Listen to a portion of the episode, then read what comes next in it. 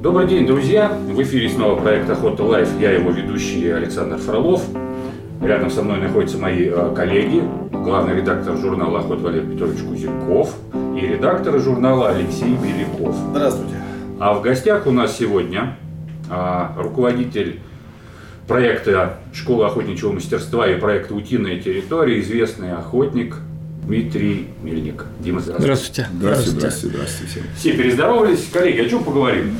О выпуске уток, в принципе, проект «Утиная Зачем территория». это нужно? И вообще, Ну, как он проходит? давайте, Мы говорим о том, зачем к нам пришел Да. Дмитрий Мельник. А, да, давайте так, ну, начнем все-таки как уже о правильности выпуска поговорим, да, то есть, потому что действительно есть ошибочное мнение, когда люди закупают, либо привозим мы утку, да, что происходит на данном этапе, привезли 500 штук, они в одно место это все плюхнули, и, в принципе, на самом деле птица не дичает в этом случае, то есть она держится вот этой большой толпой, То есть она ленивая, она неактивная, она не боится человека практически совсем. То есть это я, честно скажу, так общаясь с некоторыми орнитологами, неизвестных массах, а именно такими профессионалами, вот, э, в основном они это говорят, Дим, переводи все на свою вот психологию, да, вот как вы, вас много людей, идете там вас 100 человек, ну, наверное, вы мало кого боитесь. А когда ты один, например, да, то есть у тебя совсем может быть,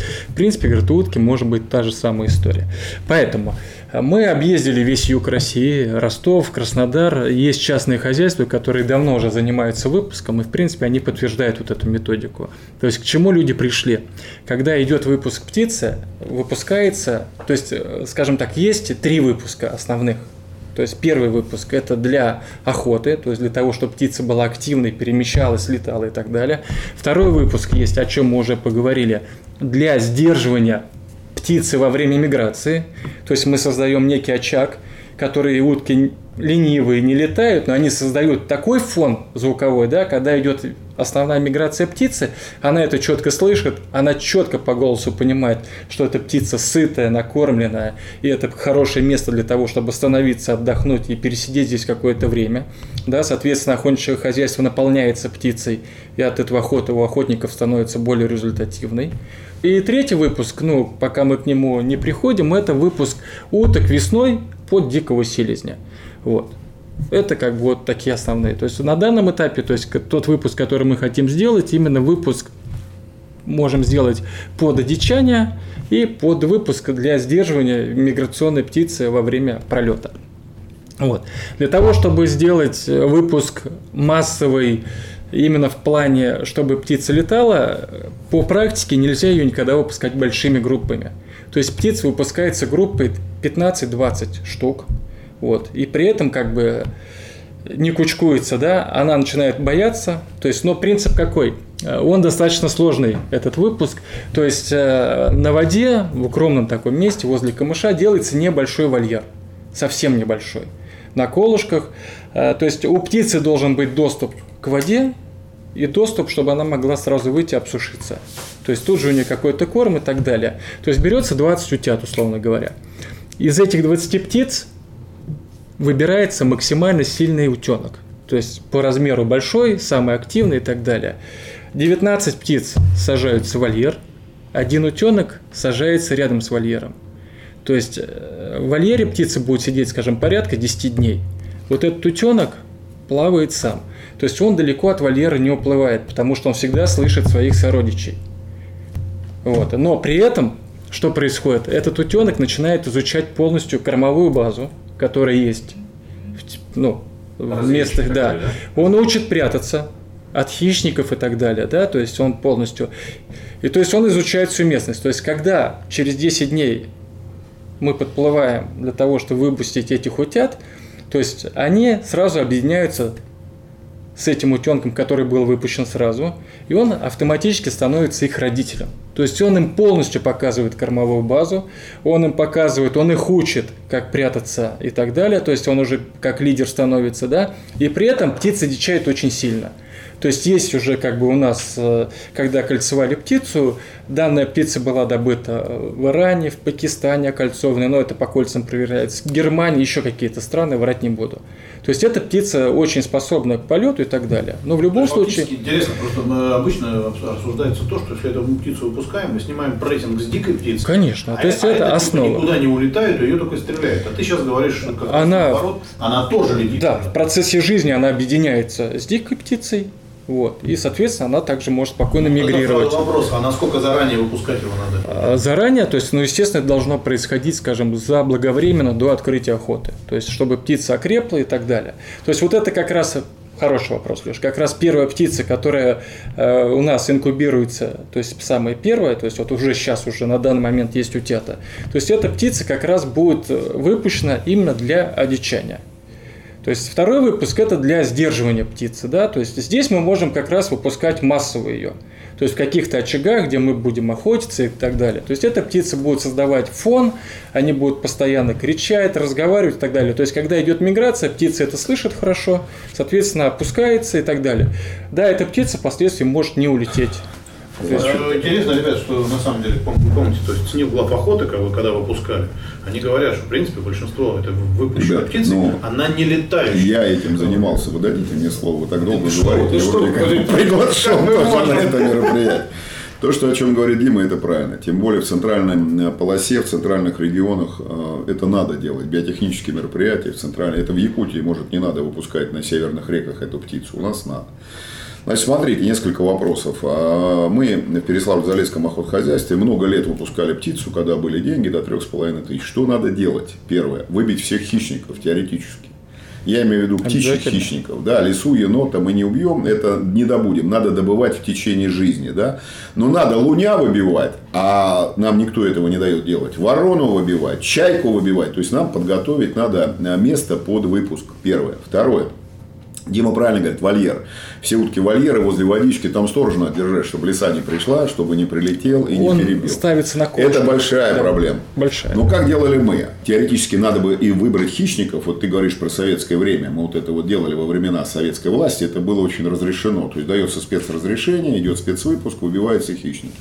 Дальше проводится обследование охотугодий, куда мы выпускаем эту птицу. То есть, проводятся учеты. Мы находим диких уток с утятами. И Дима правильно говорит, мы брали утят и по 3-4 штуки, а не по 20. Выкидывали там, где есть утка с утятами, с расчетом, что дикая утка примет эту птицу под свое крыло и начнет их обучать и как бы с этими утятами работать, которые мы туда выпустили. Делали, расселяли, все равно эти утята в дальнейшем как-то уходили от дикой утки, кучковались и собирались вот в эту вот кучу. Кучи по 20 штук, по 60 штук. Все правильно. То есть, если сейчас на водоеме делать осеннюю охоту, а это интереснейшая охота с подсадными утками осенью, делается шалаш, можно сидеть всю ночь, там, добывать, как это делается в Ростове Великом. Да, Вов делает ребята, это традиционнейшая охота, она с царских времен, то вот эта птица задерживается на водоеме, она начинает работать и подтягивает птицу дикую. Она просто на этом водоеме кучкуется. И очень хорошо это подтягивает охотников. Все приезжают на охоту, слышат, как в кустах крякает эта утка, думают, сейчас она взлетит и начнет летать. Она летает, но не вся и не куча. Она все-таки покрякала, покрякала, дальше стемнело. Вот, и все успокоились, пошли дальше заниматься, э, готовиться к следующей зорьке. Но это надо делать. Значит, а то, что касается перелетов, полетов, правильно, но мы тогда брали яйцо дикой утки из гнезд в инкубаторы. И из дикого яйца выводились птенцы, и дикие птицы потом выпускались для перелетов отлетов. Объясняю почему. Та утка, которая сегодня сидит в инкубаторе в Тамбове, а, значит, в Завидово, в Загорске, в Сергиево Посаде, где она у нас осталась буквально я знаю в Киржаче ферму, в Тамбове ферму, ферму в Сергиево Посаде. К сожалению, охотовед Алексей погиб в автокатастрофе прошлый Да, год, да. И в Завидово. Больше я как бы ферм таких по Кряковой не знаю. Вот, все-таки она другая. Там другой киль у нее, она все-таки одомашненная утка, у нее другие мышцы, другие крылья, она будет перелетать. Если мы ее окольцуем и посмотрим. Но надо с этим работать. Запросто утка с Ярославля или там с Дмитрова долетит до теплых рек Москвы. Понимаешь, да? Там, где они не замерзают. Улететь в Иран может кто-то с дуру, но это с этим надо работать. То есть мы должны заниматься этим, ну скажем так, биологическим-научным проектом. И чем Дима занимается, абсолютно правильно, абсолютно. Надо смотреть гнезда, ставить под это дело, да, там, все-таки они, может, с дикими объединяться к полету. Подкормку надо организовывать, обязательно, обязательно. Утку делать плотики, надо. сыпать овес, сыпать там кукурузу. Подкормку обязательно, чтобы эта птица подплывала, наедалась, дикая подлетала.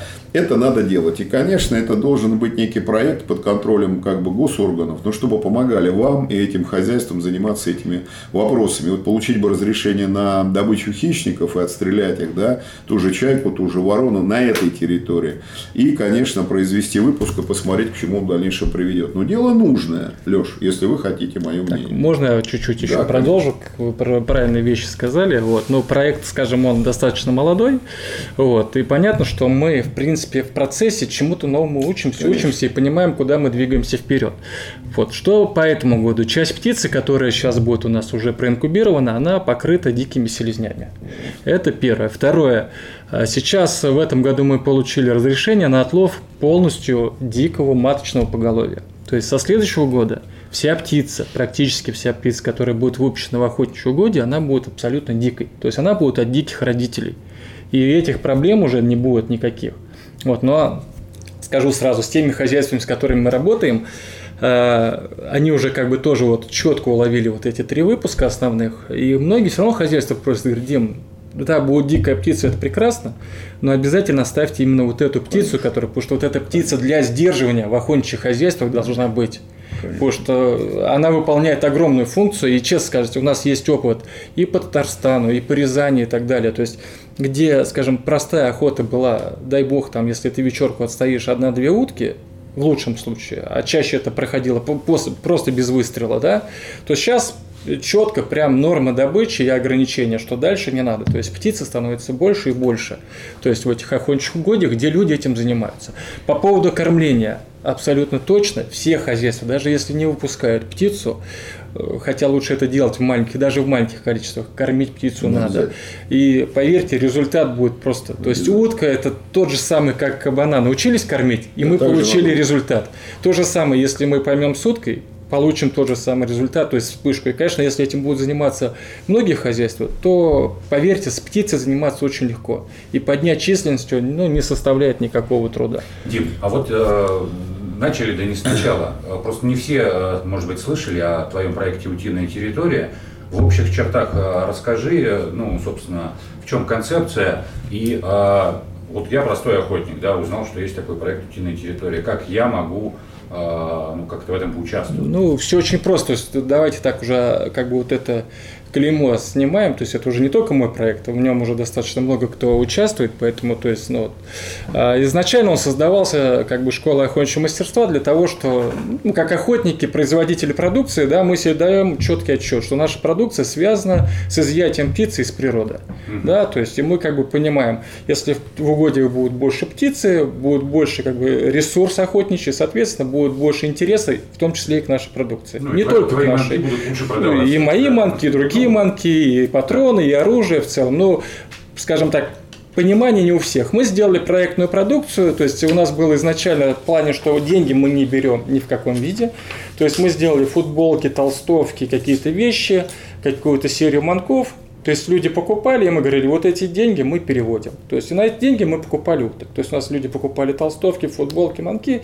Эти деньги проектные откладывались и переводились на ферму, и брались. И, да, и абсолютно бесплатно мы отдавали это, скажем так, охотничьим хозяйствам по какой-то там долевой части. То есть, ну, кому-то 300, кому-то 200, ну, бесплатно, абсолютно безвозмездно. То есть появились люди, которые говорят, Дим, мы хотим участвовать, есть финансы, но понятно, что нет смысла, человек готов заплатить там, условно говоря, 60 тысяч рублей, давать ему на 60 тысяч футболок.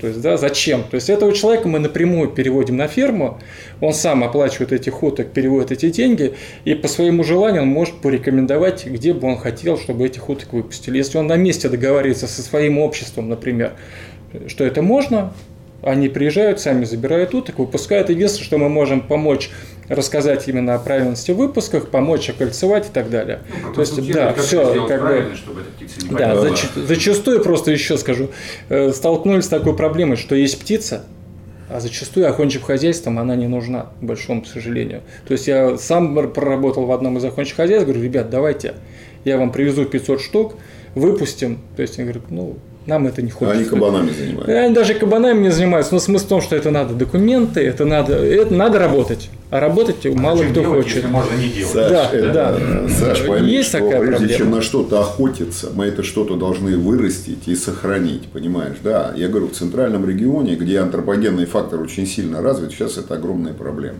Огромная проблема. И люди там, мы вот такие сякие. Я говорю, наш девиз – это сохранить и приумножить, а не перебить и уничтожить. И чем занимаются ребята, это раньше в десятках, в сотнях хозяйств была своя маленькая утиная ферма. Обязательно. В сотнях хозяйств держали. Это и подсадные утки, это и весенняя охота, и осенняя охота, и выпуск уток под ружье.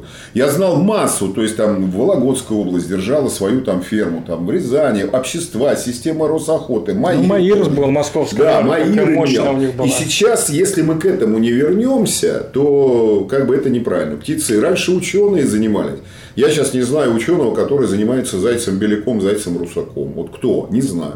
Кто занимается тетеревым, да, или глухарем. Раньше был у нас Кирпичев Сергей Павлович, вот сейчас старенький, живой, дай бог ему здоровья. Я не знаю, утками вроде как Фокин занимается, Ну, Сергей, да. Валерий Петрович, И ну, это о том, проблема. что была э, Так вот это программа делать. воспроизводства охотничьих ресурсов. Правильно. И а зайцев- сейчас вот у нас напротив нас Дима Мельник сидит из э, Это его личная побу- инициатива. Да, да, вот э, альтруистических побуждений. Вот, Да не, ну, на самом деле занимается странными делами. мы сейчас как бы, а, во сколько в это все окунаемся, вот, э, есть парадокс, да, то есть там, где есть птица, изначально, я беру там юг России, Ростов, Краснодар, там идет очень большие выпуски. Но с одной стороны, зачем, да? Там и так много, но они все равно этим каждый год целенаправленно занимаются, масса охотничьих хозяйств. По поводу ферм, в Краснодаре уже не одна ферма есть. богу. И выпуска- выпускают, выращивают по несколько тысяч птиц, то есть уже такой объем приличный. Их становится больше, больше, больше. Вот. Сейчас Татарстан, я знаю, точно есть ферма большая. Человек инкогнито это все выпускает, он даже не хочет выпускать достаточно большое количество птиц. Я говорю, давайте расскажем. Он говорит, Дим, я это делаю, я выпускаю, то есть как бы, ну, рассказывать, ну, А вот такой у меня Не вопрос принципиально. как раз э, к вам, коллеги, э, уважаемые вы, потому что специалисты.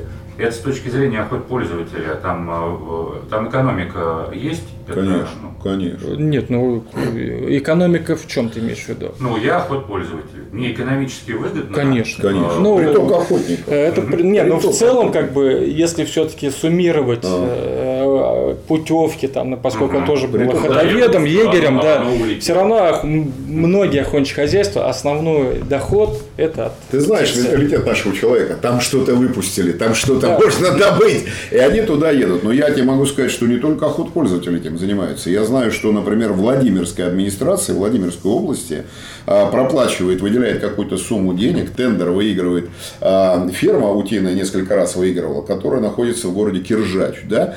И этих уток выпускали в общедоступные угодья. Под охоту людей, которые будут охотиться в общедоступных угодьях. То есть, как бы администрация, имея полномочия по ведению охотничьего хозяйства, выделяет сумму для людей, чтобы в общедоступные угодья не оскуднели, а там была эта птица. Это тоже интересный факт. Но это точечно. А Ну, вот это чем занимается... главы конкретного региона. Да, да, да, да, да. И охотников, которые порешали этот вопрос и договорились с администрацией. И вот это надо, если мы хотим все-таки, чтобы наша охота не заглохла, распространять на те регионы, ну, я еще раз говорю, где много населения, где центральный, где антропогенный фактор сильно развит. Там на Камчатке утку выпускать можно какую-то, да, там с целью, там, я не знаю, разведения. Причем просят. да. Но это уже другое. Но вот здесь это уже наболело. Также фазана можно выпускать, куропатку можно выпускать, зайцев каких-то. Это называется дичеразведение. То есть этим Ну, надо заниматься. Дело в том, вот мы с вами говорим, что в основном большинство охотников об этих проектах вообще об этом даже ничего не знают. Да. И поэтому я считаю, что вот на самом деле то, о чем мы с вами вначале говорили, что будет правильно, если мы к этому присоединяемся, как проект э, Охота Life, да, и журнал Охота, И мы начинаем об этом тоже говорить. Проводим вот этот совместный Да. Который сделаем. И давайте поддержим Димина предложение, как редакции, как хохотоведы, как специалисты, как биологи проведем фестиваль в этом году, определимся, когда это будет, э, пригласим всех желающих, выпустим, окольцуем этих уток, посмотрим, как все это произойдет. Ну и будем заниматься популяризацией этого движения, вот, и чтобы оно только обороты набирало, набирало и было полезно для нашей природы и для наших охотников. И еще, да, пока мы все вместе, касаемо ферм, то есть э, у проекта не стоит задача, чтобы брали все в одном месте. То есть, наоборот, у проекта стоит задача, чтобы этих фирм было как можно больше. И если эти фирмы будут нам давать свою информацию о себе, то есть, потому что нецелесообразно там с Тамбова везти куда-нибудь птицу Конечно. в Архангельск. То есть, ну зачем? Да, когда можно ее привезти с той же Ярославской области, она ближе значительно. Дима, извини, перебью, а то мысль уйдет. И если кто-то, слыша нас, захочет заниматься разведением уток, можно обратиться к тебе, Дмитрий, к нам. А Мы всегда подскажем, где взять опыт. То есть, Конечно. можно приехать в тот же Тамбов, можно приехать в тот же э, Киржач там, или в Сергиев Посад. Люди расскажут, покажут, как они занимаются разведением, чтобы взять первый опыт и построить где-то там, я не знаю, в Башкирии там, или там а, в Удмуртии такую где ферму. угодно, То есть мы конечно. всегда готовы поделиться не только опытом выпуска, но и э, опытом, как это все делать. Тем более я накатал около 8 лекций по водоплавающей, 9 лекций. А пару лекций у меня на Академии охоты, это вот именно по разведению, по выпуску. Я там взял исторические материалы. То есть я еще раз подчеркиваю, этим надо заниматься. Проект открытый, проект для всех. И то, что Дима придумал, отлично. Ну, я считаю, Дим, надо этим заниматься просто. Денек. еще один момент по проекту, да, чтобы ну, люди будут слушать. Э, Что такое проект? Проект уток дает от себя абсолютно бесплатно. Даем, как вы правильно подчеркнули, сказали, в угоде общего пользования. То есть там, где могут охотиться люди. Это цель проекта. То есть, но это не говорит о том, что коммерческие охотничьи угодья мы никак не воспринимаем. Мы им также даем всю полностью информацию. Но эти охотничьи угодья коммерческие покупают утку самостоятельно и выпускаются их э, в охотничьих угодьях. То есть те люди, которые, например, ну как бы могут к этому относиться, скажем, может не совсем правильно, а негативно, вы сейчас купим, мы купим, а вы отдадите там. Нет. То есть проект выпускает исключительно там, где вы можете спокойно прийти. Маировские угодья, военные и так далее. То есть угодья общего пользования, то есть максимально доступные для Ну, вас. том, то есть это основа. Люди, то есть проект на этом не зарабатывает. Нет, конечно. Получают деньги не проект, когда покупают, а те, кто и выращивает этого утенка. Правильно, Дима же, видишь, он правильно сказал, что любой человек может включиться Да, в проект. Вот говорю. есть охотники с общедоступных угодий, у них есть какие-то деньги, они хотят у себя там в определенном месте выпустить утку.